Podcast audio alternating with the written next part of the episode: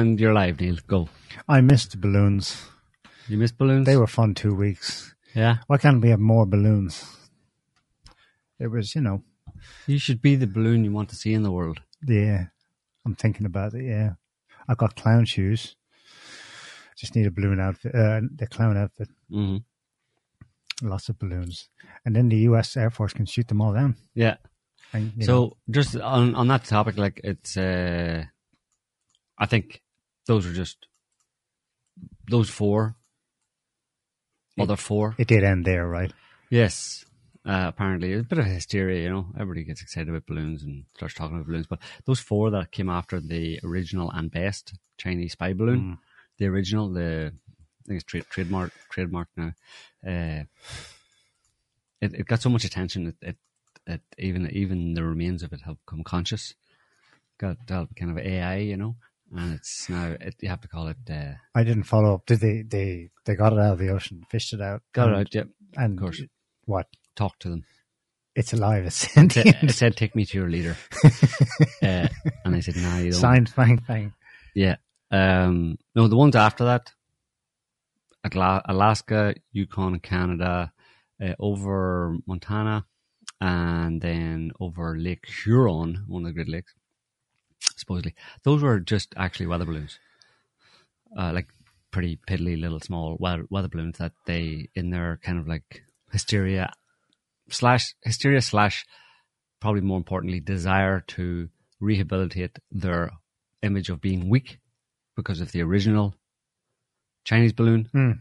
Uh, they just shot down a bunch of uh, normal weather balloons, like, and I'm talking about you know quite small little weather balloons, and that's why you haven't heard anything about it. Why they've gone quiet on it, and they haven't said anything specific or definitive about them because it would be a bit, embarrassing if you produced, uh, you know, small lump of latex um, you know, to the world's press and say, yes, this is what we shot down. Like, isn't that a weather balloon? Like the one of, like the kinds that th- there are thousands that are released across the Hang world on. every day. Let me stop you. That's not what they.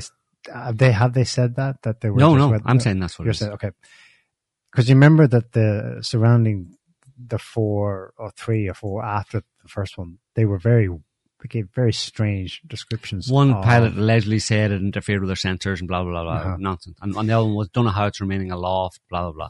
But nothing And came of that. last one, Yukon, which happened while we were airing last Sunday. Um, it's octagonal, octagonal in shape. right. I mean, you can't mistake that from a spherical balloon. It was uh, Why would he say that? you know? octagonal, yeah. Okay. We- Okay, yeah. So the uh, the case the case is closed as far as the U.S. government because the, the final word on It this was went away. Biden, and then there's been zero. It all went away. Do you want to listen to what Biden's His- wrap up ra- of it was? Wrap it up there. This is this is the- Biden speaking, of course, from a teleprompter on behalf of the CIA. But whatever. The It's- Bob Learn chief. How long is it? This is three hour, Hopefully, it's just a minute. three hour discourse on No, it's just short. I think. the incursion by China's high altitude balloon.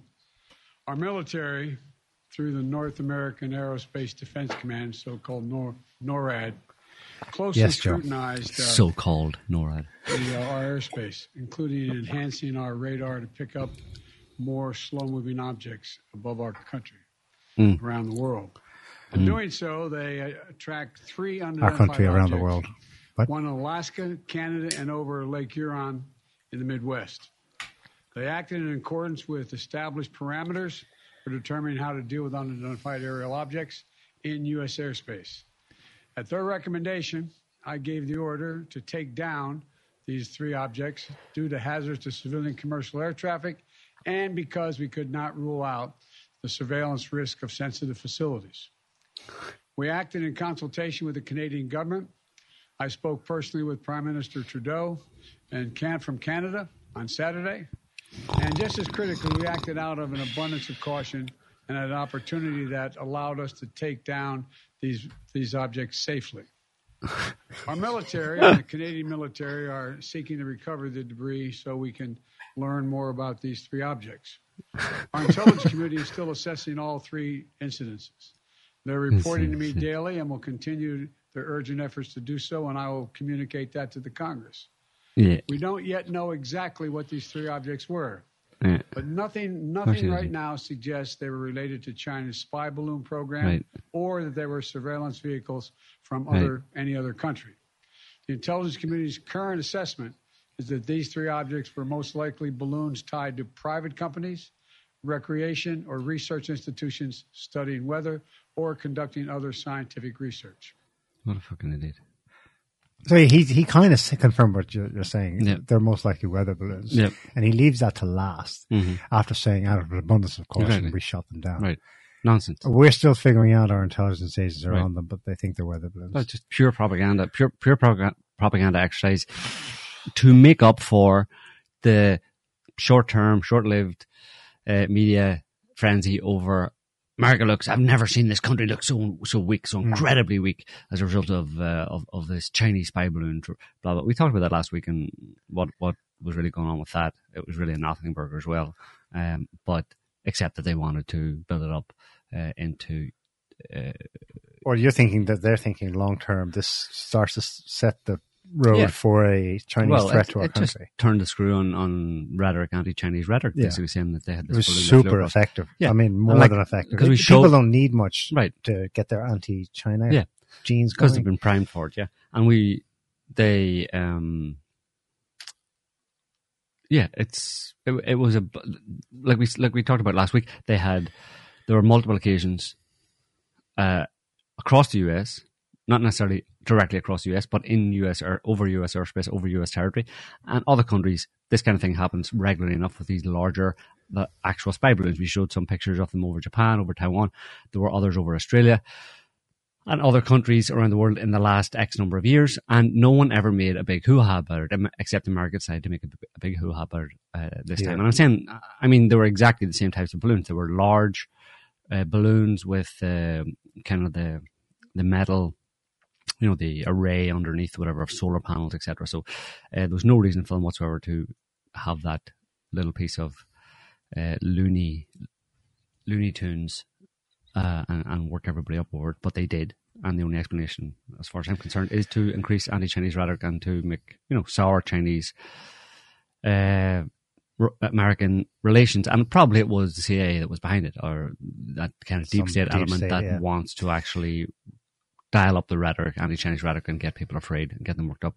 Uh, and then, but then they're that they were left with a problem in the sense that, along with the the hysteria, came the the claims that well, this we look incredibly weak. Right, it was part of the whole hysteria. You're going to work people up, and we're being invaded by a Chinese balloon. How could Biden do this? And of course, the, the conservatives were using it as an opportunity to attack partisan politics, using it to attack the Biden administration and calling it weak and all this kind of stuff. So uh, that second part of it, of that Biden was talking about there, where they scanned for everything and anything that was slightly off course, going to shoot it down. I.e., normal weather balloons. There's a few that go awry every year, or, or every every week, every day, almost. Uh, so they went up and just shot down a, a small amount of latex out of there. In fact, they probably didn't shoot them down at all. I, I would be, I would, Right. Because I'm suspicious. where's the footage of the other ones? Well, yeah. Well, they're not going to show the footage of it. Can you imagine? Yeah. Biden would be able to hold it in one hand, a lump of latex. This is what we shot down. Does this movie look stronger now? No, it doesn't. It makes you look like a fucking idiot. So they're not going to do that. They're not going to. He, that's the end of the story. What he just said there. That's that's that's it. Over and done with. They were. Yeah. And he admitted it to a certain Yeah. extent, but it was like out of an abundance of caution. You never know. These things could have provided a threat to uh, civilian airliners or civilian or- traffic. Or- sensitive, uh, Maybe sensitive areas. they- yeah. Because the, uh, the right wing in the states was. is like making up theories about well these things were going on a certain path Yeah. past minute airways you know Nonsense. nonsense um just they're putting this to bed so we will too but the Chinese one of their statements on this after we aired the show last week where you said this happens all the time what about China they have US high altitude balloons traversing all the time and that was confirmed um just put that one up Scotty China shoots back at US spy balloon claims um, their foreign minister said, foreign ministry said, U.S. high altitude balloons have violated Chinese airspace more than Exactly. 10 times in the last year alone. Exactly. So no big deal, and they never made a big hoo-ha about it. But America did this time. Someone within America made, with influence and control, and uh, within the U.S. government or the deep state, whatever, whatever you want to call it, uh, beyond Biden and the White House's oversight, decided to make an issue of this, um, and they did. Um, and Biden, but Biden is being briefed on it every morning. He's waking up every morning, first thing in his mind.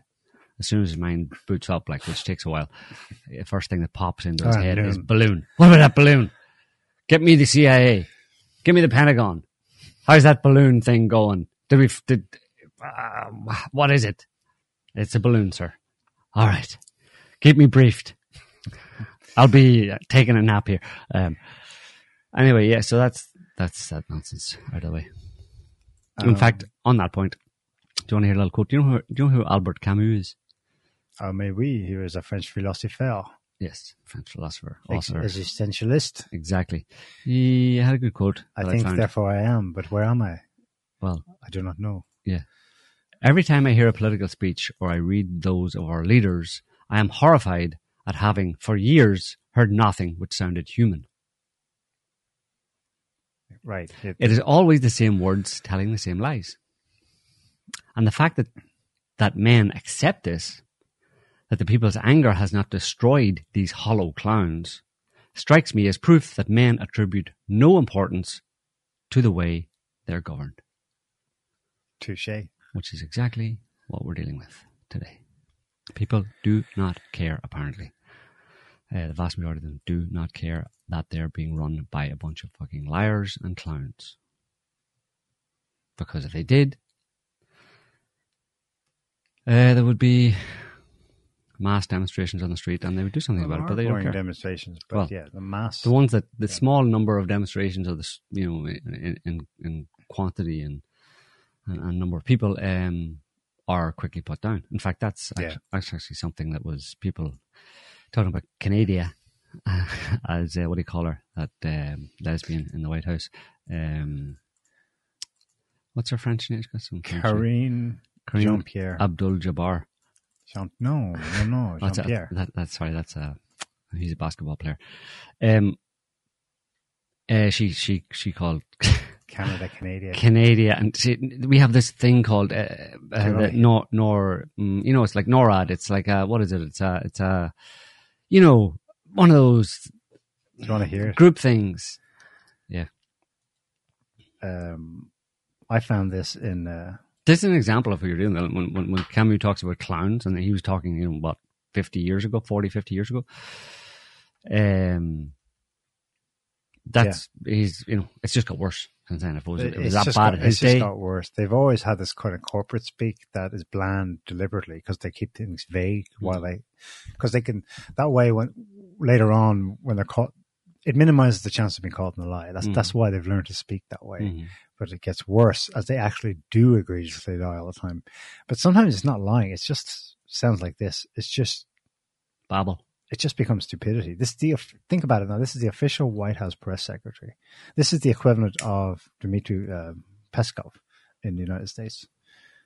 Speaking last week about um, the balloons.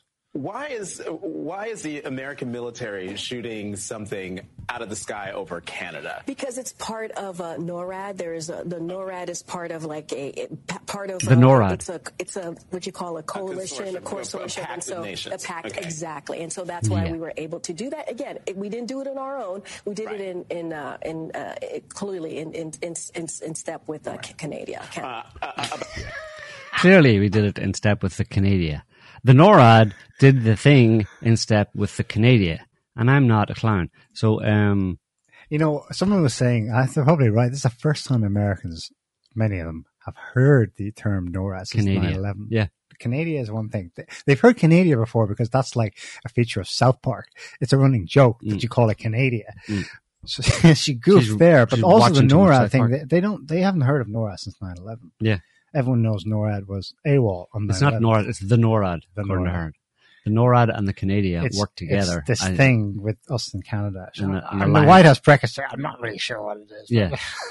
I, I meant to tell you all, all the, you know, inside details of what's going on in the White House, but I've no fucking clue how to say Canada. Uh, just speaking of Canada, um, yesterday, Cana- Canadian, Canadians were, um, it was, they were, weren't happy yesterday or Friday when this came out. So, um, there was a commission, a public commission supposedly, uh, fair and balanced, uh, unbiased, obviously, um, into last year's emergency invoking of the Emergency Powers Act by the Trudeau government against the truckers, which is an example of the kind of demonstrations that, you know, there aren't many of them, but it, That was you know, big, yeah. it was it was fairly fairly serious, and they had a public commission decide decide whether or not the invoking of the emergency powers, uh, emergency powers in Canada to co- to put down that protest Was legal. was was justified. There was any problems with it. So the Canadian government basically investigated itself and said, "We're cool. It's all good. It was fine. We did what we did was fine." And of course, that involved freezing of people's accounts with at least initially no way for them, even if they said, "Okay, listen, I'm not uh, freezing their bank accounts." And when they when they stopped for a protest, they left a protest and just went back home. They still had their bank account frozen for for sometimes for months afterwards. They had no way to actually get them unfrozen. Pretty pretty serious. Like this is like this is for people to buy food, right? They they removed your ability to fi- buy food because you were protesting. It's um. So anyway, a public commission uh, announced Friday that Trudeau's government had met the very high threshold for invoking the Emergencies Act to quell the protest by truckers and other angry over Canada's COVID nineteen restrictions last winter.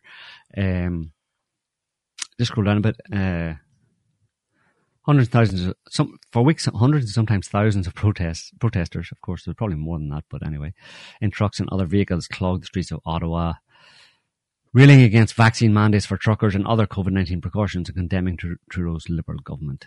Um, keep going.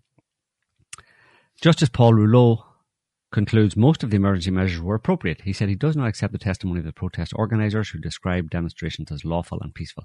The measures taken by the federal government, government for the, were for the most part appropriate and effective and contributed to, to bringing a return to order without loss of life or serious injury to property.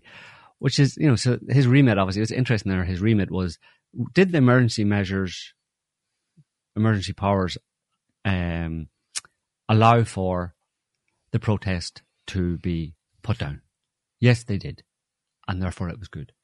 No mention at all of whether or not what people were protesting about was justified and therefore the protest was justified and therefore putting it down would have been unju- unjustified. So, so there's no comment, no, no mention in, in these write-ups in this or, or even in his, in his report on it, his, his, his uh, verdict on it about whether or not the protesters were justified and whether or not their grievances should should have been addressed. Of course, that it's almost like automatically they're they're they were totally unjustified. There was no reason whatsoever for them to be protesting, and the Emergency Powers Act was necessary to put down a bunch of people who were protesting about something that they shouldn't have been protesting about in the first place. End of story. Thank you very much. Public Commission, fair and balanced, free and democratic, all good. bye bye. Camus was right about part. He was right about the politicians. But if he'd lived long enough, he, he'd have seen some serious protests. I mean, that one was insurrection, like the Yellow Vest. Though he's not right that people never, and they gave government something to th- they, they had. They kind of had to do that. Hmm It was either that or Trudeau was out, and at the very least, early elections, if not worse, Yeah, for the lion class. So for sure. Yeah, they were protecting themselves with with emergency powers, with draconian, draconian, uh, totalitarian powers uh, that were used and given to given to law enforcement to to put down. You know, in any any country that makes claim to being a democratic, free, open society, Canada was not, and many other countries in the Western world were not. Uh, and particularly Canada because it prolonged it for beyond all reason, right into last last um, obviously through last winter and into last year, uh, well into last year. Um, and, and any any free any any country claiming to be a free and open and democratic society was, uh, you know, the people in that society faced with what they were being subjected to for for that length of time were totally justified in, in protesting about it Yeah. you know, it's either admit that you're a bunch of totalitarian nut jobs, or if you still claim this is a free and open democratic society, then uh, we're entitled to protest, and you should you should um, concede to our demands and and reduce these ridiculous draconian uh, totalitarian measures. It's like um, Aaron Good said, "Who gets to decide the exception gets to rule." Yeah. These that, that's why Trudeau. I mean, just this week as well, pontificating about you know freedom and justice elsewhere, maybe Russia, Ukraine, or something. Mm. He'll do. He'll he'll say it with a straight face. You know, Mm. um, complain about others' lack of rights and freedoms. hmm Uh, and he he squares that circle in his head because well, ours is an exceptional case, hmm and I'm in charge. Yeah. So I'll lecture everyone else about the rule of law, but it doesn't apply to me because I get to decide the exception. Yeah. There's Um, like the COVID business, and there have been several other examples where governments, you know, lesser examples where governments have in Western countries, Western supposedly democratic, free, open societies, have declared an emergency that was, you know, overblown, exaggerated, uh, not the kind of emergency emergency that they said it was, whether it be a health emergency or a, a, a social, em- uh, like a kind of a, a security emergency, um, and they've used that to dabble with totalitarian policies, totalitarian control over the population. Um, and they can do that whenever they want. They can they can declare any you know. I mean, you can imagine that these people sit around and you know, or they have people sitting around coming up with uh, ways that they can justify declaring another emergency and then you know locking the country down in one way or another, or controlling people's uh, freedom in one way or another. And there's nothing you can do about it. You have to simply believe them when they say, because they're the authority, they have all the information, they have all the science, they have all the knowledge, right? So you have to believe what they say. If they say there's an emergency about X, then you have to believe that there really is a deadly threat, you know, or, or some kind of serious threat to the population, and you have to do what they say. I mean, it's it's it's Well, Canada's Canada's case was particularly bad because in other countries they've since had constitutional rulings Mhm. which declared all of the res- pandemic response measures illegal. Mhm. Look at this one. This is from a ruling made in uh, the highest court in Spain last Mm-hmm. summer. Uh, Spain's top court rules lockdown unconstitutional. It didn't just do that. Um, if the second paragraph, the ruling leaves the door open. I don't know if this has been followed up, but the ruling leaves the door open for people who are fined for breaking the rules to reclaim the money they paid. Oh yeah, that's happening in most other European countries where all of the fines that people were holding out on not paying the fines that were imposed on them for you know breaking lockdown or whatever breaking lockdown rules they um they haven't paid them they were eventually cancelled. I mean that's the, that's the case I know in the UK and in France and I think it's probably well it's obviously I think that was passed in Spain as well. So most European countries just said okay yeah all that policing and fining of people and even in some cases detaining people or arresting people were all uh, not illegal, basically. Yeah. There's no. Uh, in the United States, state uh, courts, New York, ruled that the firing of people was illegal, that everyone was entitled to get their position back and Yeah. back pay. Yeah. Later So- on in that, uh, it says that Spain's con- it was a close it was a close call. Spain's cons- constitutional court said in a statement that it, it had voted by a slim majority of six to five to find that the state of emergency was not enough to give the restrictions constitutional backing. Um, this is because the rules were equiv- equivalent to a suppression of fundamental rights. In order to legally limit people's freedoms to the extent they did in 2020, the court said the government would have had to declare a state of exception, which is again that word exception, rather than a state of emergency. So such that's interesting on several levels because it means that within Spain's constitution there is a means, and the government lawyers in 2020 would have known that you can declare a state of the they have they have three states. They have state of alarm, maybe there's been a terror attack, then there's state of emergency, and then state of exception. So exception is. Uh, exclusively when the integrity of the state is at threat. Mhm, of Will course, Spain yeah. continue to exist as a nation Right. state? It's a threat to the government. It's the highest possible one, and they didn't invoke that Right. when they invoked. They specifically went to the mid level. Mhm. I think because the lawyers knew at the time that this won't last forever, Mhm. and it'll be enough. Because if we try to invoke exception, we'll fail and we won't get any measures passed. You know that kind of thing was going on where they built that into their decisions. Not just Spain, but I presume other European countries. They they went ahead with lockdowns and punitive measures, knowing that they were legal, but that when they were finally ruled against a year or two later, it Mm. wouldn't matter; it would be over by then. Mhm. You know, job Yeah. done. There can be obviously there can be situations where there's no threat to the population, but there's a threat to the state, right? Yeah. A serious threat to the existence of the government, and by yeah, by threat to the state or threat to the government, you mean threat to the individuals in government. Like there's someone, but in increasingly, it's it's in, in these times, it's likely that that the two uh, will kind of blend in a sense where the threat to the state comes from the threat, fr- not from not there's no there's a threat to the state, but no threat to the people because the threat to the state comes from threat from the people themselves, right? And then you can invoke, which is weird, you know, because technically in, in their officially in democratic societies, um, threat to the government uh, is by implication a threat to the country as a whole, including the population. So we're all in this together, right? We're all the same. Government, we're we're your we're your servants after all, right? You elect us as your servants. We're public servants. We serve you. So any threat to us would be a threat to you, obviously, because if the government falls in, the state falls apart, nobody can organize. Like, I mean, if put it this way, if the government collapsed, say the government was, you know, raided by a bunch of whoever, and all taken, put in prison, thrown in dungeons, who would collect the garbage? The garbage men. No, no, Neil. The government does that. you know, Tell that to Who- Belgium, which survived for two years without a government and functioned perfectly. In fact, tax receipts went up. right. Things functioned better. That was just an without the government. That was, an, that was an anomaly. So obviously, the point is that you know these emergency powers and measures are designed more increasingly in, in these times in, in the modern, you know, postmodern era, uh, in the in the twenty first century anyway. Um, these emergency powers are increasingly used to protect government from actions of the population or potential actions of the population. Very often, they they invoke them in order to head off what they see as potential disgruntled citizens or an entire disgruntled population from rising up and and, and getting rid of the government. So they they'll they'll move before that, you know, to, to keep people contained because you don't want to wait until they're at the gates of Parliament, right? You don't want to wait until there's a million people standing outside government government buildings and then say, okay, send in the troops, you know. Then you get a V for Vendetta situation, maybe, you know. Um, that scene at the end of V for Vendetta, you know, or stand down or whatever.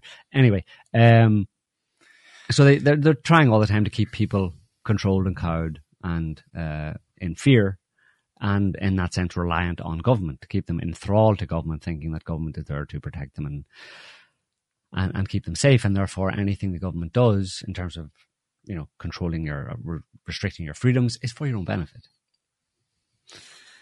uh, eventually, maybe people will see through this. Eventually, but it's getting very transparent for the even for the average intelligence Yeah. person. It should be fairly transparent at this point that these people are um, out to protect Well- themselves, not to look after or care for you. There's, there's, it set a precedent because this, you know, late last year, Mm. um, banks in Brazil were ordered to start freezing the accounts of protest organizers Mm. against their Right? election results in October. Yeah. I, and there's no follow up. I, I- maybe if I could, you know, research in Portuguese, I might find stuff. But there's a basic blackout in English language media about what, what what's the status with the what's going on there. Um, uh, you can see from their perspective, though, how it was a threat to the state, and it would be an exceptional circumstance. Basically, you've got possibly a majority. And the, the theory is that they contest the election result, i.e., a majority did not vote for Lula. So, in theory, you've got a majority of people either on the streets or in support of those in the streets, and they want the government out. Right there, you've a threat to the government. Whether you disagree with their premise or not, what's ju- invoked justify freezing their accounts is well, we have to stay in power Right. because we're we're the democratically elected government, so we've no choice. hmm It's kind of creepy how that that was the second instance in which this occurred. You know, hmm um, and there it wasn't about a COVID response and vaccine mandate protest. It was more like the nuts and bolts of democracy. It was a contested hmm election for who would be the national leader of a country. hmm Um, probably going to see more of that. Yeah. Yeah, For may- sure. maybe not. Maybe, maybe it- this is going to be effective though, and it's going to have suppressing effects. You know, uh, that's what they hope. This is how their theory of you know social nudging works. If Yeah. we- If we do this at least a few times, we'll contain. There won't be knock-on domino effects elsewhere. People will think twice about contesting their elections. They'll just start to accept whatever the results are, like people would have in Soviet time in Soviet Right. places. You know, And just yeah, not believe it, but not believe with it, but keep the head down. Yeah, they just yeah they, Keep the head down, or you don't eat. yeah That might be effective. It might win them over. yeah they they become basically um disassociated in a certain sense from from society in a certain sense, where in terms of the, the contract, the social contract between people and government, that, that becomes broken, and people just go, "Listen, that's broken. a joke." you COVID know? broke it. Yeah. It's broken. Um, As an as an aside, we were wondering last week. You, you- you were you you were going. You were saying something like I think most Americans are basically for Ukraine against Russia in, in that issue. Um, there was a poll this week, AP AP poll. yeah, it's I think it surprised the um, legacy media. Let's have a look at the result. Didn't surprise me, but um, even if we allow for two things, a margin of error on the one hand, but on the other side, remember it's an AP poll, so they're going to try and poll the right people. They still got a result not in their favor. For, just forty eight percent of respondents in a new AP poll agree with continuing to send weaponry to Kiev. yeah. It's that forty-eight percent, you know, around the fifty percent mark. You know, Mm. I'm always suspicious of any poll that shows the country divided in two because it's perfect. You know, I know. I mean, it's like okay, eh, that poll basically means nobody can do anything because the average person who reads it, whatever side they're on, whether they're supportive of Ukraine or supportive of or, or against Ukraine, against supporting Ukraine, they say, well, more or less half of the people in my society don't think like I think. Therefore, as democracy, right? We all just got to learn to live with each other. So let's just, you know, and then the other side are saying the same. You know, it's always dodgy. Like, I mean, I've always I've always been suspicious of like political polls and you know um, election results uh, in in countries where it's like, and I mean, allow for the fact that yeah, there's in most Western, you know, most Western countries there's two dominant parties like left and right, and that most people would just jump on I'm left or I'm right, whatever they have a, a history or tradition of doing that. But I don't know.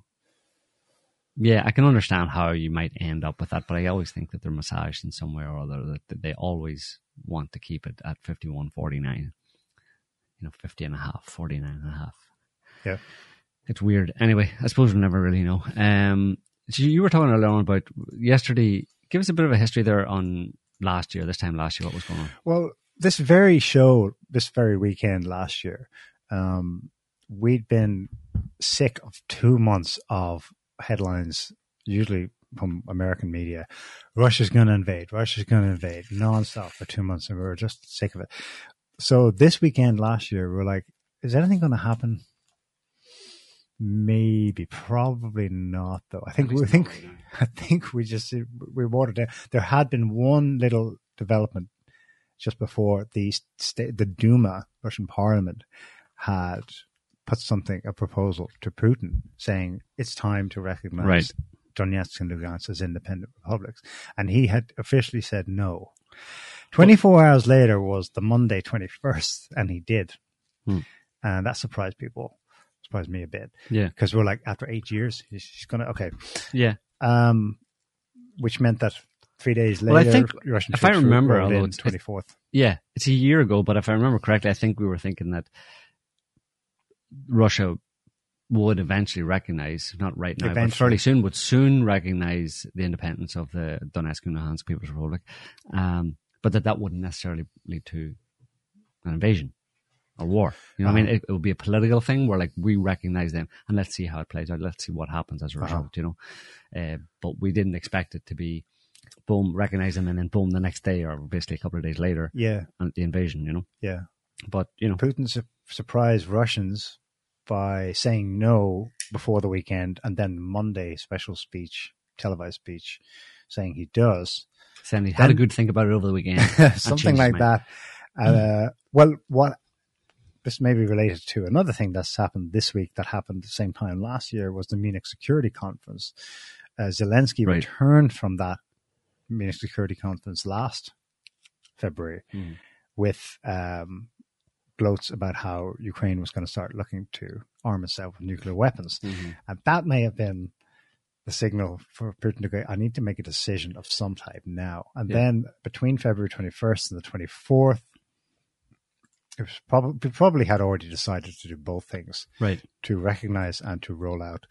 But um, uh, it's it's interesting because eight years to the day ish, on February 22nd, 2014, Yanukovych was on the phone to Putin. Putin said, you know, just you're you could be in trouble here. And Yanukovych was saying, no, it's fine. I've just signed a deal with the opposition spokespeople on the Maidan, Mm-hmm.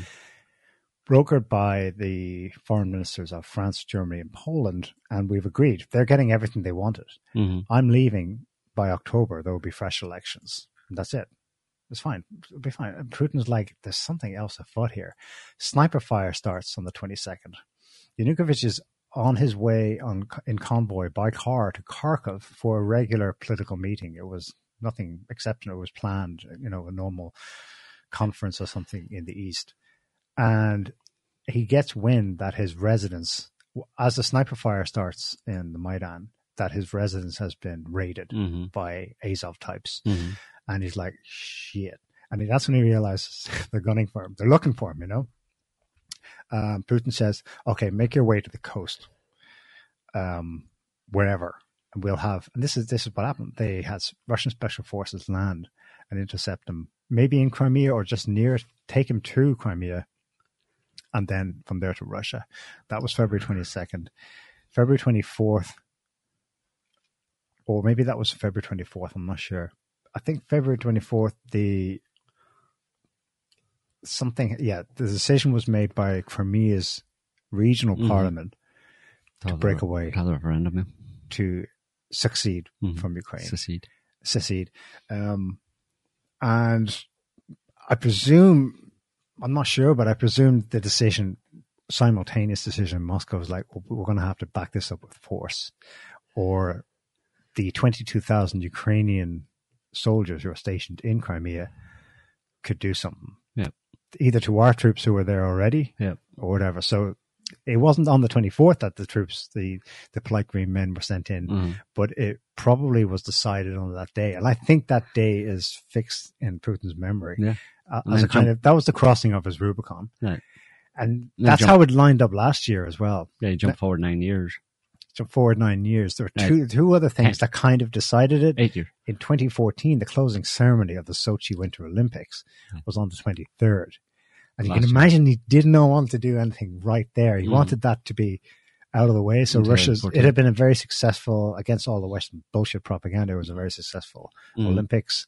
And he wanted to put it to bed. Sim- similarly, last year, supposedly China said to Russia, look, I can, we can see you're about to do something, but for God's sake, can you hold off till the 24th? Mhm. And maybe he agreed. Yeah, the whole thing was very fluid, like because, like as you mentioned previously, there's you know, it's a matter at this point of official record that there was about 150,000 Ukrainian troops amassed on the border of of Donbass. in that- 2014, In- yes. no, in in 2022.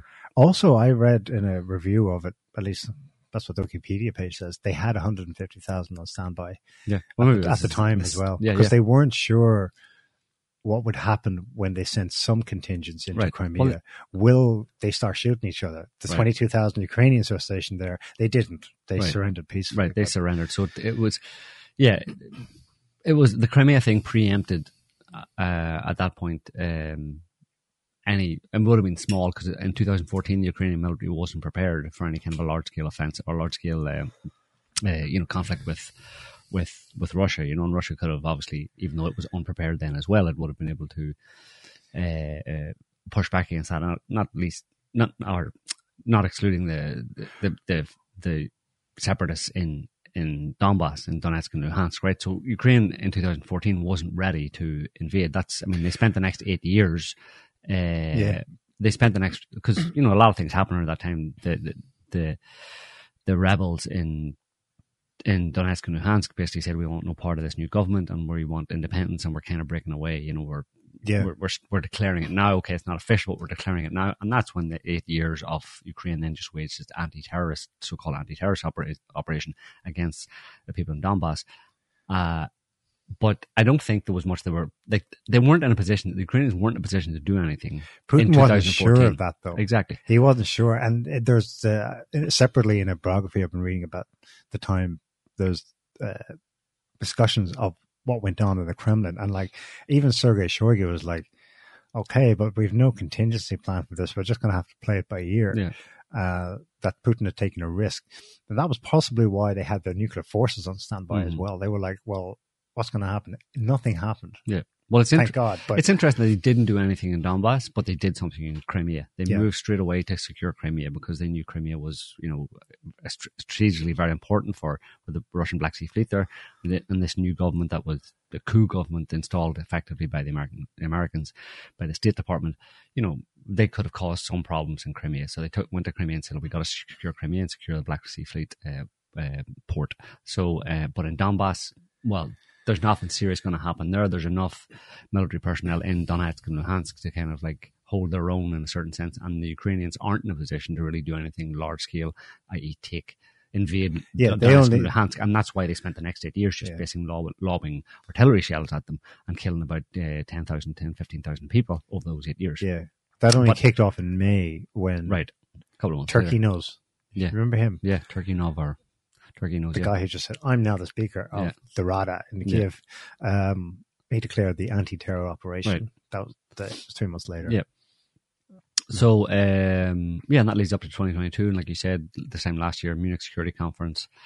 Uh, wait until the Chinese Olympics were uh, done, and then they move in, and then back to today, we have the Munich Security Conference again, Mhm. uh, and the great and the good, uh, the best bullshitters the West has to um, offer all showed up, and um, and said some interesting things. Again, the vast majority of this stuff is um, just talk, basically talking things up.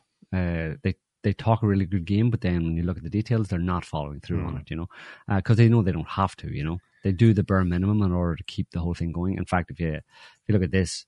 Uh, this is just you know in in the context of the Munich Security Conference. This is Borrell. This is Jungle Man, uh, Jungle Boy. No, he's the gardener. Or sorry, who? He's the gardener. Oh yes, well whatever. All the darkies are. In he knows jungle. about the jungle though. Yeah. Um, this is uh, him in in that context. Actually, he was he's speaking at the Munich Security Conference. Uh, he says, "The Ukraine war is over unless the EU boosts military support. The war in Ukraine will be over unless the EU finds a way in weeks to speed up the provision of ammunition to Ukraine." Borrell, EU Foreign Affairs Chief, warned on the final day of the Munich Security Conference. Um, He went on to say, "I'm going from memory here, or unless you want to play it. No. maybe, maybe it, he says it or not. He he he wants to impress how urgent it is. They need it now. They need it now. Yeah. But he also says they have enough weapons. We just need ammo. Yeah. But we're running out of ammo, so we need Yeah. to we need to Just- bump up industry. just uh, scroll down. Just um, do. I'll do it later. There. Um, he said in the third paragraph there, we're in, we are in urgent mode. This shortage of ammunition. Oh well, just the paragraph above. He said a special. He said a special meeting of the EU defence ministers for 8th, 8th and 9th of March will provide a chance for countries to offer ammunition from their existing stocks.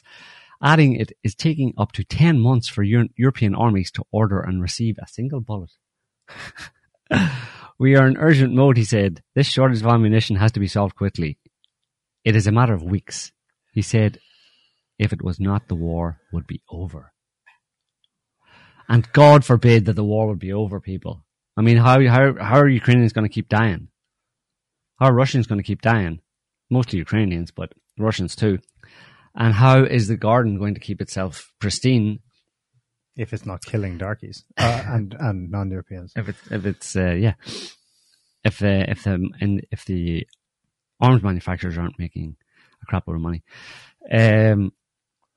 Anyway, yeah. So that was him, and then you have um Rishi, Golden Boy, Rishi Sunak, only in the job, UK Prime Minister, a couple of months. Doesn't really know what he's talking about, but he'll say stuff anyway. Um, this is him in his actual. So they all give a little speech, whatever. Uh, and you just play that. We need a military strategy for Ukraine to gain a decisive advantage on the battlefield, to win the war, and a political strategy to win the peace. To win the war, Ukraine needs more artillery, armoured vehicles, and air defence. So now is the moment to double down on our military support. Get ready when to pause Putin near the end. started this war, he gambled that our resolve would falter. Even now, he is betting that we will lose our nerve. But we proved him wrong then. Check it there. And we will prove Pause. I'm proven wrong now. To thunderous applause from oh about fifty people. Uh, Yes, but 50, And- very important. and if you can you make that bigger? Because there's an interesting person there that uh, no, you can't. Anyway, when you see the center front, uh, from our perspective, front center, there's three guys there in a kind of diagonal line. The third guy along, who's that?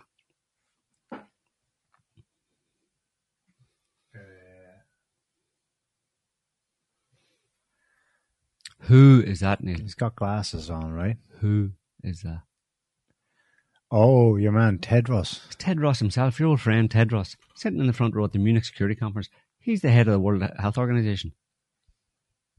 What's he doing at the Munich Security Conference? Is he does he just like guns and hearing about war in Ukraine or something? Should he should he not be over in a lab looking for the next uh, looking for the next um, Pandemic. pandemic coming coming our way? And there'll be somebody else. Uh, we'll see in a minute. Um, I don't, I don't, I don't like to subject you all to more of Rishi Sunak, but uh, this was talked about as being again, it's kind of waffle to a large extent in terms of the way they say it, but um, this is his official statement about what they're going, what the UK is going to provide to, for the Ukraine to keep the war going, because ending the war would be terrible. from Russian bombs and Iranian drones. And that's why the United Kingdom will be the first country to provide Ukraine with longer range weapons. And it's why we're working with our allies to give Ukraine the most advanced air defense systems and build the air force they need to defend their nation. But to win Build the the peace, Force. we also need to rebuild the international order on which our collective security depends. First, that means upholding international law. The whole world must hold Russia to account. We must see justice through the ICC for their sickening war crimes Ooh. committed. Whether ICC. in Bucha, Irpin, Mariupol, or beyond. Or And anywhere, Russia must everywhere. also be held to account for the terrible destruction it has inflicted. on uh, who whoever else I, I can't think of who now, but other people as well. ICC International Criminal Court, and then we must uphold the international order by continuing to kiss America's ass. yes, exactly, because America is the international order, and without it we are lost. Uh, and here's your friend, another friend of yours. No, not more. Uh, oh, Jesus. I'm sorry again to subject you to this, but um, It's we like, have to listen to it because it's like a bus. per, It's like a bus. An And there's Wi-Fi It's it. like an electric bus. Ukraine is like an electric bus. Um, yeah, let's hear what uh, Camel herself has to say. And there is no doubt Nice and slow. these are crimes against humanity. Yeah. What were they again?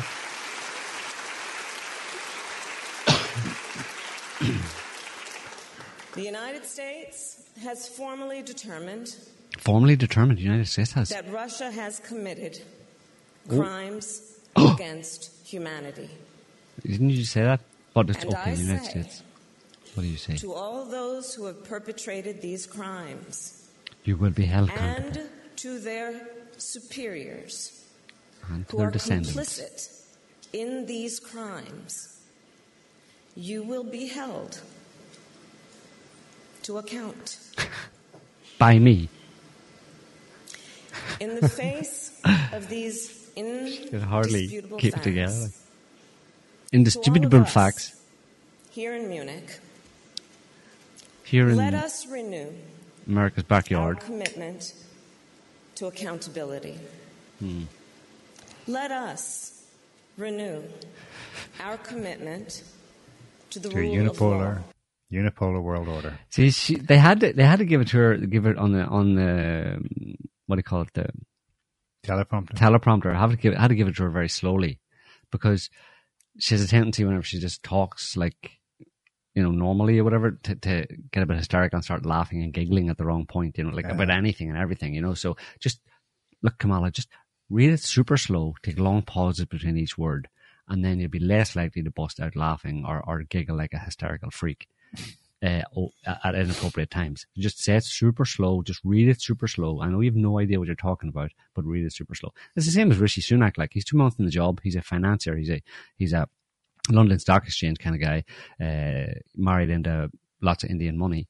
Has no idea. He, he wouldn't know one end of a bullet from the other, right, or one end of a but, but he knows he knows what kind of artillery because that's what they told me. You know, like uh, they told me to read this thing about artillery and, and planes and stuff. And I hear in war you need planes and missiles and stuff like that. And those are the things that I have determined, just like Kamala there has determined that that uh, Russia has committed war crimes. Uh, R- Rishi has determined that in a war, a country fighting a war needs some bullets and guns and shit. So we are committed to doing that to make sure that the war does not end. You get a real sense of the intellectual level of West and East when brutal. you compare those speeches Yeah. with Putin's 2007 speech at the same conference. It was, I mean, go back and listen to it. It's like multi-level, complex, uh, Yeah. philosophical history making. It was the first time anyone had used the term multipolar world order in a, in a political speech. Mm. The Russians and the Chinese had been discussing it as a concept Yeah. on a bilateral basis, but none of them had stepped I up thought and was said, very clear. This is um, how it's going to be for all of us Yeah. going forwards. At some point, Putin stepped down a year later, and so it kind of went away and only came back with him in 2012. But Yeah. the the gulf is just it's night and day. Um, Yeah. but, uh, you know, a lot of Westerners are, or at least aware that um, they're being spoken to as if they're five year olds because, like Camus said, Yeah. they're listening to liars. Right. Um, what's good though is that even though they're a bunch of clowns and liars and you know, um, you know, self-absorbed, self-absorbed narcissists, they can't help but kind of reveal certain things at the same time. You know what I mean? Because all they talk about is ideology. They just have this ideology which serves their own personal and group interest. Um, so they'll say some things that they otherwise wouldn't. That you would never hear. Um, like on the other side, like like Russian politicians, yeah, at least Putin and others like that, you never had them uh, stating such, you know, technically political faux pas or you know, being coming across as being aggressive, coming across as being what people accuse them of being, which is like just aggressive warmongers. You know what I mean? And uh, and, and in fact, having planned this all along, and they're thereby exposing the fact that they're liars when they say, like, for example, Russia started this war, and then they uh, they'll say stuff that that exposes the fact that that's not actually true, you know, because they can't help them. Yeah, we've been training them all since 2014. yeah, yeah, exactly. But Russia started this war. We we, we trained an army to kind of like invade Russia. But this is so after the actual bullshit speech they all give, like for five minutes or something. Uh, the ones who are asked, like Sunak and the great and the good, um, they they then have a, a open discussion. If you know what I mean, they sit there with a another person. they get Open asked some questions. Open mic, yeah, uh, supposedly. And the audience gets to ask the odd question as well. Yeah. Anyway, here's Rishi. Going back to Rishi, he says something quite interesting in his little uh, chat with the moderator. She's probably a reporter or something. I don't know. Anyway, um, yeah, go from there. Not So he's asked a What question. are we waiting for? Would be my pitch. So now's the moment to act. Now, with regard to stockpiles, I think that again the pitch I would make to people is to remember what do we have those stockpiles for? Right? If you're a European nation and you're, you have this equipment, you have to ask yourself, what was it there to defend against? Right? What was it there to do? And if one of those stockpiles is now helping to degrade a Russian tank, well, isn't that precisely what it would have been used for? You had it in your stockpile for. So I don't think you should necessarily see every bit of depletion of stockpiles as somehow a negative that is a problem. It's actually, well, hang on, that, that's what the purpose of these things were. Um, so our security, even as the stockpiles might be depleted, if they're degrading Russian armed forces, they are increasing our security at the same way. Um, so that's one way to think a little bit about the stockpiles. But it's right that we do need to replenish them in the UK. We've provided. Pause. Oh, look who it is. Sitting there lapping it up She's in for the children. She's there for the children the herself. For the children. For the children. Um, She's- she- for the children. the yes. Why? Yeah, why are you in. Munich? You know what? I know Okay. why she's there. She's there because she can decide which uh, stocks stock tips to send Paul. Yeah, yeah. She's Um, just there for the for stock Raytheon, tips. Raytheon, buy, buy Raytheon. Yeah. Um, but interesting point Very there. interesting. So what, what's the point in, why do we What all have an army to begin with? Why do we have? Why were we all in NATO weapons? to begin with? Right. This was always what it was for. Look, he's talking about stockpiles that have been there for, for years, Decades. in some case decades. And he said, European countries, what did you have your stockpiles for anyway if it wasn't to kill Russians? Like, I mean, you stockpiled this stuff going back 10, 20 years, right? We all know it was to kill Russians. So let's use it. What's the, who's complaining that we're using it to kill Russians, that we're depleting it? What else are you going to deplete it on? You're going to just, what was it for, for Al somebody, Qaeda? an invasion from the jungle or something? Right. Yeah. it- The invasion from the jungle is happening under our watch. It's it's you know it's it's it's the economic uh, immigrants coming in that we're allowing into the country, and obviously you're not going to use your weapons on them. They're very welcome. These stockpiles of weapons were always for Russia, going back a long time. We all knew it. We all knew it was going to happen one day. Hmm. We made it happen because that's what we had planned all along. You know, you see where people get into conspiracy theories. Like, Yeah. I, mean, I mean, you could challenge him with that and say, "Well, are you saying that that in the back of everybody in every European political leader's mind was the idea that the stockpiles of weapons in European countries, that their armed forces, to the extent that they were in any state of readiness or able to actually fight, were always going to be for killing Russians. killing Russians? Uh, yeah, that's pretty much what I'm saying. Okay, so would that imply then that you may have in some way provoked this conflict? Do you know what I mean? If I'm like, you know, because that's, you know, what I mean, you, you certainly have signaled that to the Russians. The Russians would have picked up on that. You know what I mean? If that was prevailing attitude for a long time in Europe that these weapons were designed to fight an ultimate war against Russia, then surely the Russians picked up on that. And therefore, could it not be said that you're the one who actually provoked this war rather than what you just said, Russia, Russia started this war? And Kamala said Russia started this war. You're lying, aren't you, Mr. Sunak? No, no, no. No, no, no. They started the war on stockpiles. Something that's always been said about Putin by his, even by all his enemies. When they go to meet him, they're astonished by how well briefed he is Hmm. about everything. Compare that with Sunak here. This is Sunak's defense minister this week. Sunak saying, well, just go and check out your stockpile, see what you got, send it on to Ukraine. Well, his defense minister did that. Remember all the hoopla about the tanks? Yeah. West lacks operational tanks for Kiev. UK Defense Secretary. Armies have been hollowed out over the last three decades, Ben Wallace said. Let's just send non-operational tanks in, no? If we don't have operational So ones. what they did was, after all that hoopla and the political agreement to send tanks, Mhm. they went to the generals and said, "Okay, open up the warehouse and see what we got." And they See if found we've got what we promised you we were going to send. Uh, in a Saturday interview with Der Spiegel, Wallace noted that Germany organized a meeting with his NATO. When they all agreed, yeah, we're going to send about 100, whatever. That's when the problems became obvious. The political decision is there. The politicians sent their military to the depots only to find that their tanks are not operational or repaired for delivery to Ukraine. According to Wallace, NATO has to face the painful truth that our armies have been more or less hollowed out over the last 30 years.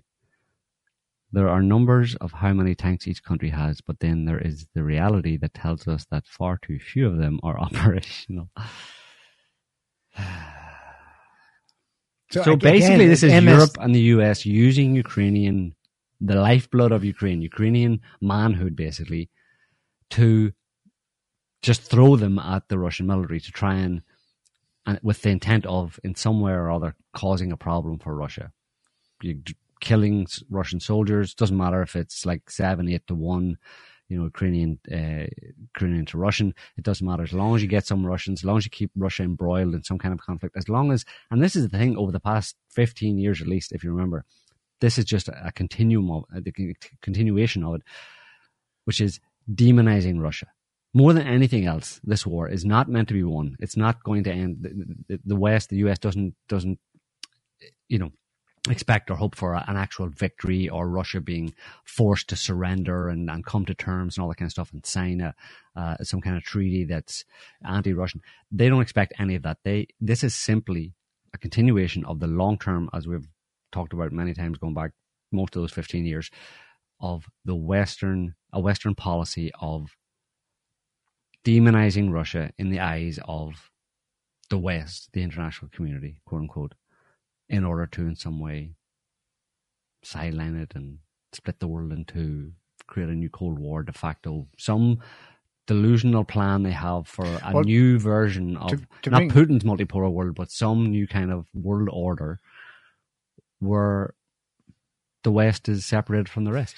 if there's one continuity with the Cold War and even before that, um, it's to bring Russia to heel. It's to bring Russia into the Western fold on Western On terms. Putin was all game for that when he in his first term. but not on Western terms. He said, "Oh." He even suggested to Bill Clinton, "Well, what if we join NATO?" And Bill was like, "Yeah," and his advisors were like, No. "No," because they'll come in and they'll water down the mission Mhm. and we can't tell them what the mission is because then that's a secret. The mission is now clear 20 years later. The mission is to bring Russia to heel. Um, the only person who made any sense at the this year's Munich conference was Macron again. Um, even there, he's deluded, but you get a sense of he think this is a new and novel idea. This is what they wanted to do when they had Yeltsin in charge in in the nineties. It's you're thirty years too late, Macron. Um, so he talked about yeah, we have to. It's the same party line. We have to defeat Russia, but not crush it. Um, he he said a military red line for us should be not encouraging Ukrainians to attack Russia proper. Mhm. Um, I do not think, as some people do, that we must aim for total defeat of Russia. Those observers want to, above all else, crush Russia. That has never been the position of France, and it will never be our position. Um, he goes on to say, we need, yeah, basically, he's the only non hawk there, and it's all relative. He wants peace.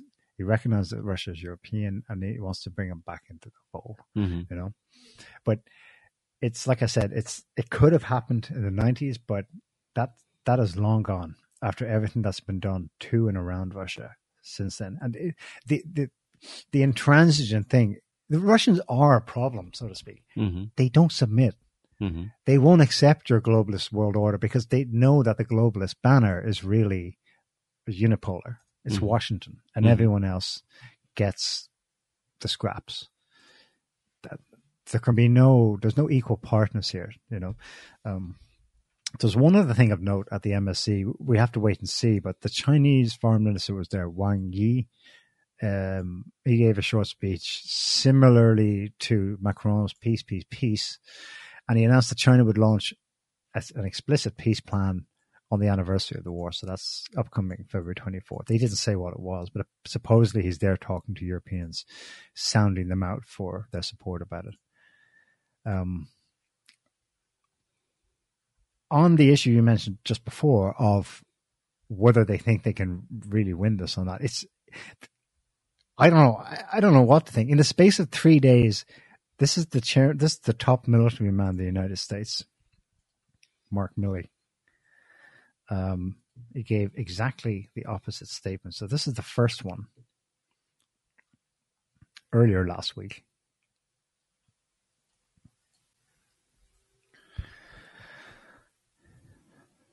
Russia has lost. They've lost strategically, operationally, and tactically, and they are paying an enormous price on the battlefield. But until Putin ends his war of choice, the international community will continue to support Ukraine with the equipment and capabilities it needs to defend itself. Blah Through blah blah. We are collectively supporting Ukraine's ability to defend its territory, protect its citizens. It's lost. It's over. You know, Mhm. It's done. But uh, we're just cleaning up here. Three days later, he gives an interview to the Financial Times. There's likely to be no military winner hmm in Ukraine. He just said they lost, though. He just said Russia lost. Again, people don't. We've tried to impress What was it upon Camus people. said about politicians? Yeah, people. We've tried to impress upon people just how much propaganda is a major, major part of any conflict. You know, and it's about convincing the population that they're on the winning side. Basically, even yeah. when you're losing, you tell them that you're winning. You know, um, so that they maintain I mean, faith in the institution. Yeah, I mean, propaganda, like information, the information war is extremely important, you know, and it's it's obvious that it is. I mean, information information war is like you're in you're in an information war when you watch TV, you know. Uh, if you watch commercials on TV, you know, yeah, watch only, adverts only, on TV. If only for your attention. Yeah, it's for your attention to get you and to get you to think and believe certain things and then act on those beliefs. You know, um, so it absolutely has you know, the, that's what people don't understand. The lies are part of the war. You know, it's there's offensives, offensives of, of lying, basically. You know, to try and to, to get people to, to convince people that something is is happening in a certain way, because then that will lead people to act in a certain way. It's a very basic level. It it it keeps up public support. Let's say yes, we're doing the right thing in Ukraine. Ukraine's defending democracy for Europe, yeah. democracy for the whole world. You know, get on board to um, maintain the collective myth, myth that our way of life is the best. It's better than theirs. Yeah. Therefore, we should remain in power. Right. And don't you ever do the unthinkable and start thinking that maybe we should be removed from power. Hmm. It, it's it's incredible how much of it's actually domestic. And Putin has said this countless times that when it comes to like all through Russiagate, he's like asked to comment on it, you know, asked to deny any Russian involvement in election interference for the nth time. He's like, look, no, no, this is don't this isn't I'm not involved this is irrelevant. This is American domestic politics projected outwards. it's mm-hmm. nothing to do with me. Mm-hmm. It's only Washington politics, which was. You know? Yeah. Even even in war, at least at this sort of relatively low intensity level, right? Where mm-hmm. it's not actually head on collision between two major countries. It's still domestic politics playing out. Mm-hmm. Um, and I suppose over the longer term, they maintain a kind of quasi strategy or hope that actually Macron, uh, we didn't include this, Macron addressed this specifically as well. There's still the ever wishful, ever present wishful thinking that if we maintain the pressure on Russia in whatever form, just throw throw them the old tanks and 16 year old conscripts, whatever, and mercenaries from Colombia, just even ISIS. There's a few ISIS uh, flags have popped up in, in, yeah, yeah. in Ukraine the last week. Whatever, just throw everything at it. Um, if we get enough Russian soldiers killed, enough Russian families will be upset, and pressure will percolate upwards, and maybe down the road, if not for removing Putin, it'll remove the whole attitude that comes with that type of regime. Mm-hmm. They hold out for that. Maybe they don't bank on it today, but that it's part of the endless almost messianic mission to bring Russia to heel. Mm-hmm. That trans it's a century old, you know. Um, yeah, it's diluted because it's diluted for many reasons, but it, it's it's it, Russia's just too far away culturally. They don't understand the psychology there is the opposite. The pressure Putin is actually on, coming under domestically is the reverse. They the Russian people want them to get it done, go massive, mm-hmm, mm-hmm. smack NATO if you have to. Mm-hmm. That's the pressure he's under. It's Mm-hmm. not. It's not the way they imagine this happening. You know. Yeah. So. Yeah. It's uh, it's all it's all it's all a sideshow to a large extent. That's what people don't re- realize that it's all a sideshow. Um, it's it's going somewhere. I mean, this it's on a trajectory, and the, the conflict in Ukraine and all the talk of you know possible nuclear war and third world war and all that kind of stuff is all just that's a sideshow part of it. This this actual conflict in Ukraine is a, is on a continuum from let's say we can put it back as far as you want in a certain sense, but go back to 2000, 2001, 9-11, the 9-11 attacks, and come forward from there and watch all the events and the degradation of society and the way the, the world, particularly the Western world, but by the, the world, uh, by extension, the world in general, has has gone and it's not going in a good direction and it's continuing on in, in it, it will continue on in that on that downward trajectory. And the Ukraine conflict is just um, part of that kind of the, the, pathology that took over that has taken over within politics global politics and particularly in western politics uh, it's just an incident that is a direct result of the pathological uh, types of people essentially, you know, some kind of character disturbed, psychopathic type individuals in positions of power in Western countries will always cause situations like this, will always lead to chaos and destruction. And the conflict in Ukraine is just an outplaying of that. And there's more to come. Of course, each of those, every time they act in, in a certain psychopathic way, as in provoking Russia into conflict in Ukraine, it has wider, uh, as an impact on the, on, you know, it, it helps to push things further down the, the Global on the downward trajectory. Global food supplies. Food supply, energy that was supply, an all that kind of stuff. issue. You know, it's all going in the direction of screwing up the lives of hundreds and hundreds of bill- or billions of people, screwing their lives and their livelihoods up and making life increasingly unbearable for those people. So to if you look at- all to maintain faith in the rules based order. well, and maintain faith in their own positions Yeah. uh, of power and influence. That's all they're in it for, is to continue on to, to perpetuate their own positions of power and influence. It's purely self interest on their part. And this is the outplaying or the manifestation. This exa- one example, just like I said, it goes back to 9 11. Everything that's happened in between can all be tracked back to an outplaying of their supreme narcissism. A global drama, all for the privilege of a few, Right. which has its mirror image in the whole transgender woke thing. Yeah. A, a few causing such massive social issues, uh, disharmony, and so on. Here's a case in point. my yeah, rights, Yeah, you know? yeah, exactly that. And here's a case in point uh, from yesterday. This is a, a video. It's just. I'll tell you what it's about now. It at the time it was just published yesterday. It was. um it's a, a shopping center. Just seen outside a shopping center Oh, in the yeah. La Defense district. It's a shopping mall uh, district in um, in Paris, uh, suburb of Paris, essentially, or an area of Paris. And it uh, it's a shopping mall, and people running out of it, screaming and shouting. And you wonder what's happening. You think, oh, well, they they're acting as if there's some kind of an active shooter going on inside, or some kind of a shooting, which is part of the right. That's just how life is these days, right? There's active shooters all the time, and people know how to respond. That's an example of the degradation of society uh, that that has you know happened. Let's say over the past 20, 20 or so years, where people respond Learn- in this way. responses. Yeah, like hysterical responses. And what they're actually responding to, did you play it? Yeah. What they're actually responding to is, um, yeah.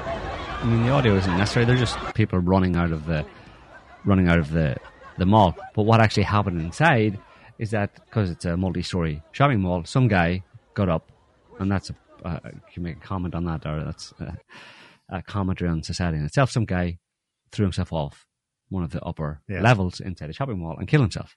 So he threw himself off and landed down with a bit of a, you know, well, A bad bang, loud a, a noise. kind of thump, crack, noise, whatever. And that caused all these people to sprint out of the shopping mall, not because they saw someone commit suicide, because they thought it was some kind of a, it was a loud noise, and that was enough to Spook them. to spook them and cause mass like contagion of panic and them all to sprint out of the shop like hundreds of people running out of a shopping mall because some guy jumped committed suicide that's a disturbing thing to see obviously but you go back you know 30 years i'm pretty sure that wouldn't happen to someone people don't people don't flee en masse from somebody who's just committed suicide. They're horrified they're kind of like disturbed or whatever but they don't run as if their lives are in danger from somebody have somebody having committed suicide.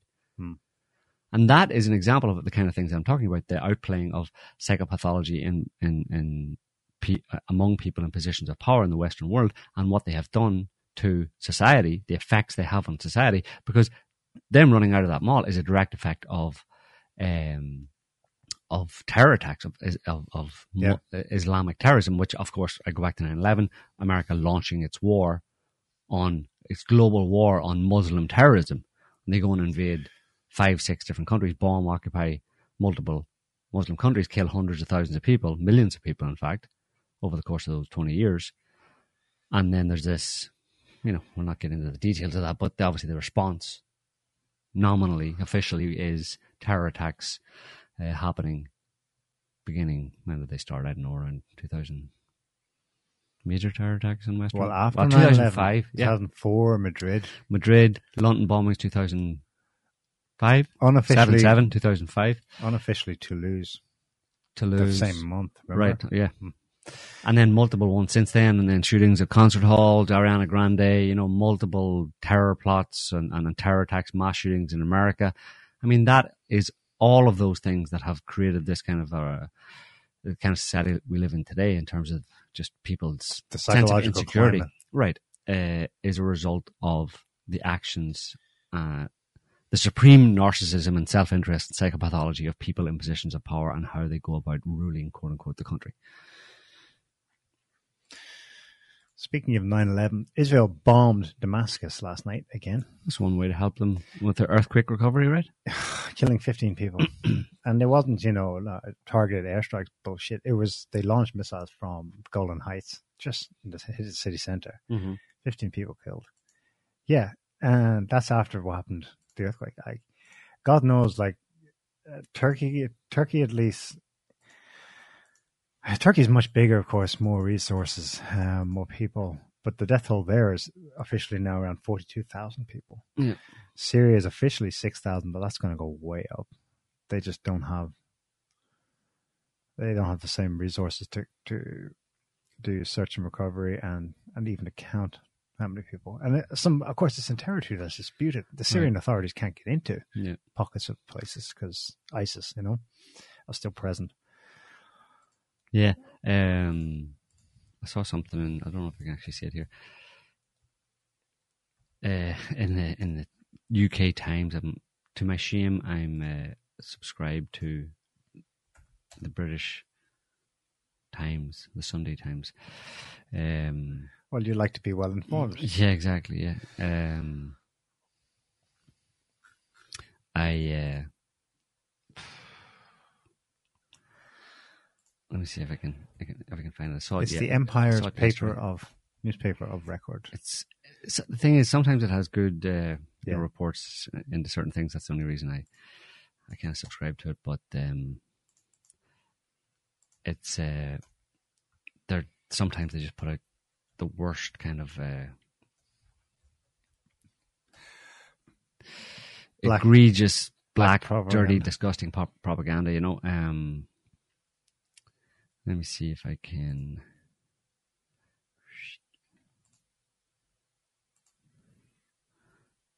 I don't have any articles there. Um, it was basically a report on the. Oh, there it is. And actually, they've changed it. Changed the title of it. Um, oh yeah. Anyway, yeah, the title of it is "Basking in Adulation: How Assad is Exploiting the Earthquake." The disaster has let let the Syrian dictator erase evidence of the regime's heinous crimes, while brazenly demanding funds for reconstruction. And the first first paragraph: Bashar al-Assad is laughing. Four days after an earthquake devastated northwest Syria, Assad and his wife visited sites of destruction and survivors in regime-held Aleppo. Regime-held. Who else is going to hold Aleppo? Imagine. Yeah, Al Qaeda, Regime Al held. Al Nusra, Uh, So it should be, uh, yeah, it should be ISIS held Aleppo. Is that what you prefer? or Right. American held. I don't know. It's cruel. This was Assad's first public appearance after nat- after the natural disaster struck. He was not solemn. He was literally laughing. then they have a picture down here of him smiling with a group of people who are also smiling. That level of crass propaganda, you know what I mean? You take Yeah. like, I mean, it's, it's there's obvious bias, massive, massive bias, and even bias that even the average person who might su- support that that I, that that belief about uh, the Western attitude towards uh, uh, Syria and Assad and the whole history there sure, if you had any brain cells at all, you'd say, look, this is obviously a ridiculous hit piece. They show him in amongst people as he's going to, dis like any president would do to disaster, uh, earthquake hit areas. And there are people there and he's, you know, spent quite a long time there. And some people are coming over and they're saying, hey, can you get a picture with you? You know, and he's not actually at, you know, some kind of, uh, the side of a, a collapsed building. He's going around meeting people. And some of them come up and smiling at him. And they're saying, can I take a picture with you? And he smiles because they're smiling and they want to take a picture of him. But this is, according to the Times, that means he's laughing because he's he's just banking it as a result of this earthquake because it's covering up his crimes Yeah. in regime held Aleppo. I just barfed all over it. Like I tried, and you know what? I put a comment to that effect in Yeah. on, on that article, and immediately it was immediately it said, and I actually toned it down so there's no bad words, and they said uh, we're going to have to moderate your comment. Uh, your your comment is in moderation. Uh, check back later to see because it, it may affect full faith and belief in our beautiful institutions. Yeah, um, it gives something away. They don't realize it, but they they're projecting onto Assad political intentions. So if Right. there was an earthquake or Right. the natural disaster in that. Britain, Johnson or Sunak would be out there with, and he would have talked to his advisors beforehand. How can we shape this to benefit from this crisis. You remember an advisor uh, to Blair uh, after this the seven seven terror attack got in hot water because Mhm. a hot mic or something. Her comments were leaked. She heard about it. And it's in her city, London. And the first thought was, "Oh, that's great! This is going to be great." Think about the things we can bury under this, the bad news we can bury, that report, that commission, and so on. Right. Because that's how they think. Yeah. So they're like, they see Assad, or they, they've said it about Putin dozens of times. Okay, he's in, there's a crisis and he's going to To it. exploit it. So how has he calculated that he can benefit? Because that is what we would do. Exactly. Projection, yep. Psychos. Anyway, um, it's been a quiet week. All told, after the balloons, like, it's, Yeah, yeah. it's, I was felt a bit deflated after the balloons uh, went away, you know. And then uh, it seems that the news cycle was a bit deflated as well. There wasn't an awful lot going on because it was a high point, you know. Yeah. Uh, it was. Uh, That's why I said I was disappointed. It was, you know, yeah. Yeah, I felt elated, You were elated, and then you're deflated. like Yeah. up in the clouds. You know, Yeah. Yeah. it's good. Yeah, Felt light, and now it's yeah, airy. Yeah, yeah. yeah. Um, the actually the most talked about thing on the Twitter sphere last week, mostly among Americans, is this train derailment in ah, Ohio. yeah, yeah, yeah. I don't know what to make of that. I mean, it's obviously horrible, but um, A lot of people are saying, "Oh my God, it was done. It was deliberate," well, or at least there's corporate, you know, malfeasance, you Yeah, know, probably. lawsuits and stuff. I kind of think, like I was saying, it tends to lead to that pure self-interest and neglect, and you know, obviously, self extreme self-interest or supreme self-interest inevitably leads. Supreme self-interest in someone who is responsible for others inevitably leads to neglect of those people that they're responsible for because they're totally concerned themselves. So it's not surprising that I mean, there's been talk about American infrastructure failing and all that kind of stuff, and being in a terrible state for a very long time. And yeah, corporate interests, you know, filters down politics, corporations, hand and glove type thing. Uh, I wouldn't be surprised if it was, you know, directly attributable to the to, to some corporate attempts to cut corners, save money, don't give a shit. Yeah, Uh, that's the kind of chaos that happens as, Well, as a result. yeah. You know? It's not It's not an accident per se. You know what I mean? It's ne- it's, it's, neglect. Neg- negligence, definitely. Um, people are going too far, you know, with Chernobyl. potentially it's Chernobyl too, and so okay. There's a few weird things about it though. The place, the name of the place, East Palestine. Yeah, although they call it East Palestine or something, Palestine. it's the locals. you're not allowed to say Palestine. East Palestine.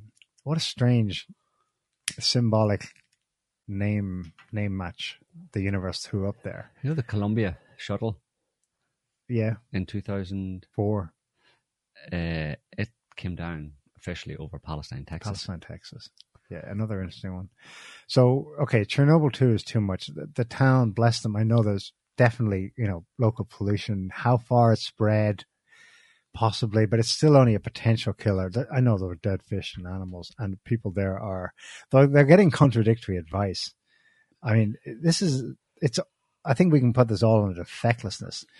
On the one hand, they were told well, they were told to evacuate. They've since been told it's okay to go back home. Then they were told the water's safe, Mhm. but don't drink it. Drink bottled water. Um, no wonder people there, and it's it, it it did take off. It's it's I suppose it's it's a good sign that there's solidarity with a place of just five thousand people. Um, that it was the main talking point in social media Mhm. last week, at least in the US. Rally people together. Yeah. Um, and there was an interesting fuck up. Team Biden initially decided not to invoke nat- natural disaster, which would have unleashed um, Aid. FEMA aid, FEMA support. But apparently they've changed their minds since Trump decided to go visit. I don't know if he's been there yet or if that's to come.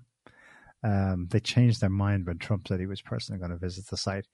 And you know, in their minds, they're doing the same thing. Oh, Trump has calculated he can win politically from this. Mhm. Uh, Indeed, that may be part of Trump's thing. hmm But there's more to it than that. When he knows people are hurting, he's gone. It reminds me of Louisiana flooding hmm uh, during the election 2016. That completely caught them flat-footed because he he went there on his plane with Trump marked boxes of goods to Right. Yeah, yeah. to homeless people. It's better than nothing. Like. And I, well, the moment I saw that, everything for me changed. I was like, he's going to win this election. Because Hillary instead tweeted from her apartment, Mm. oh, poor people in Louisiana.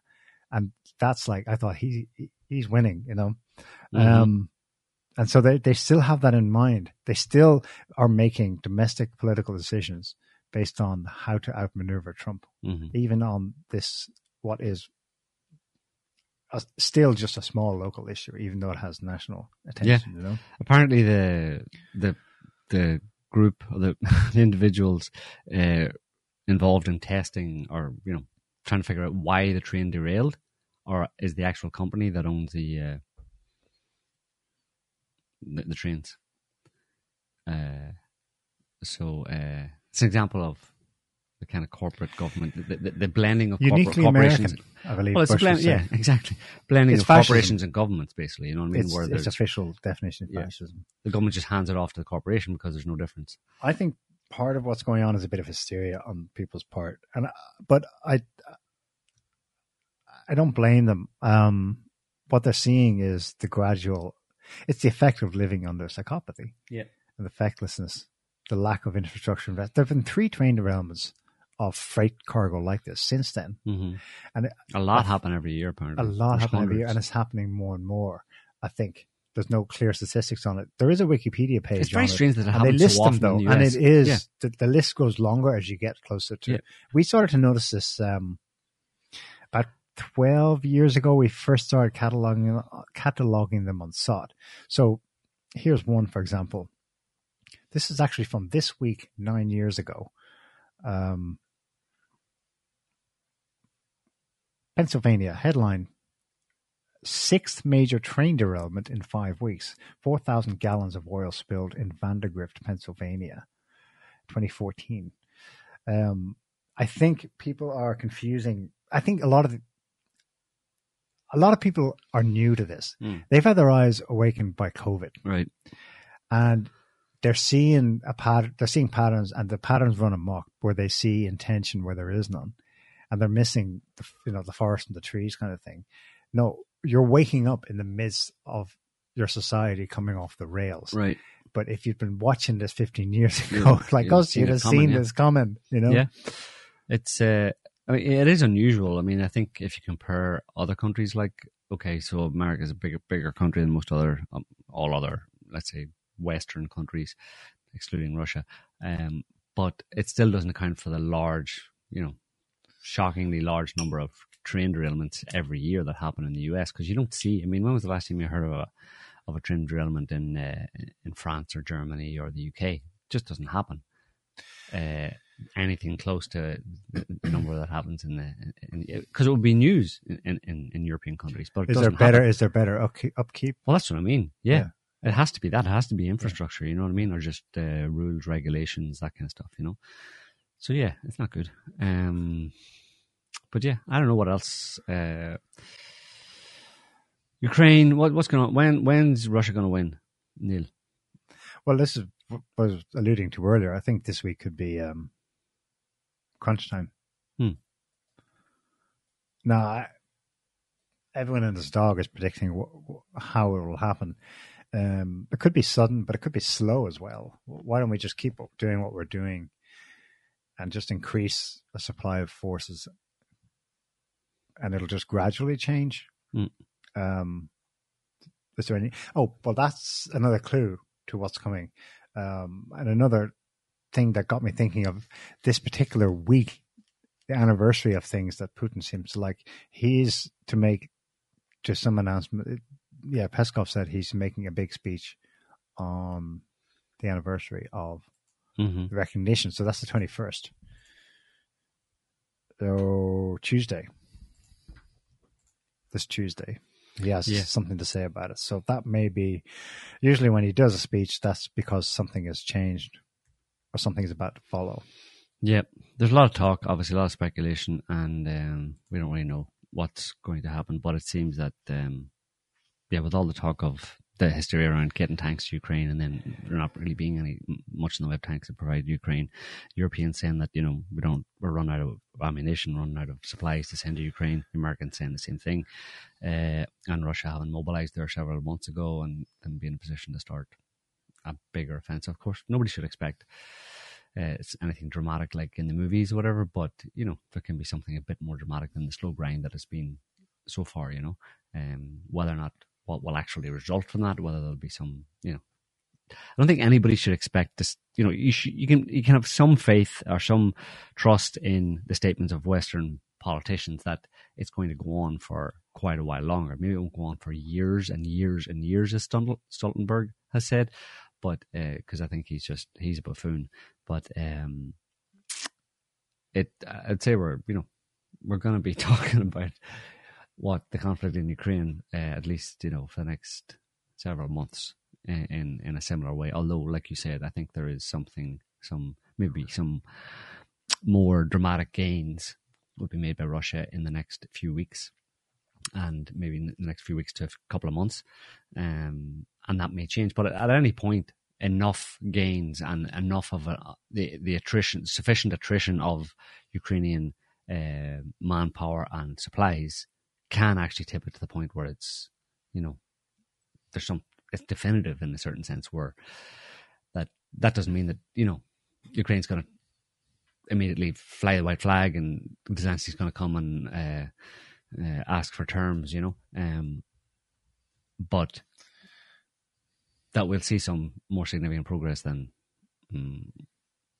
has been the case for the past well year. Yeah, I'll have to wait and see. It's it's one of those one of those things. Um, that kind of war is slow and difficult. Yeah, the Western think tanks are starting to ask: Is the Ukraine war moving toward a Korea solution? Mm. Yeah. Which, by definition, means a dividing line right. DMZ. Yeah. That half's theirs, this half's ours. Right. Maybe that may actually happen. That's like we're centered on. That's the uh, that's a, there's a lot of precedent for that. You know, East West Germany, North South Korea, many other places. North South Vietnam. Right. Many other places uh, around the world in Africa and Asia that were um, that were that was the solution. You know, and then yeah, you have to wait twenty or thirty years until you get reunification because everything's different now. So uh, yeah, wait and see. But I think I don't know about you, but I'm going to leave it there. And even if you don't agree, I'm going to get up and leave, and you can carry on. Is that okay? No, no, I'm okay. getting out. You're here. getting out of here too. Okay. So on that note, then we'll uh, yeah we'll leave it there for this week, folks. Thanks for watching. Hope you enjoy the show. Um, thanks for chatting. Don't forget to smash all the buttons if you haven't done so already. We'll be back next week with another one. So until then, have a good weekend. Stay safe and all those things. See ya. Thanks for watching. Bye all. Can't stop the signal now.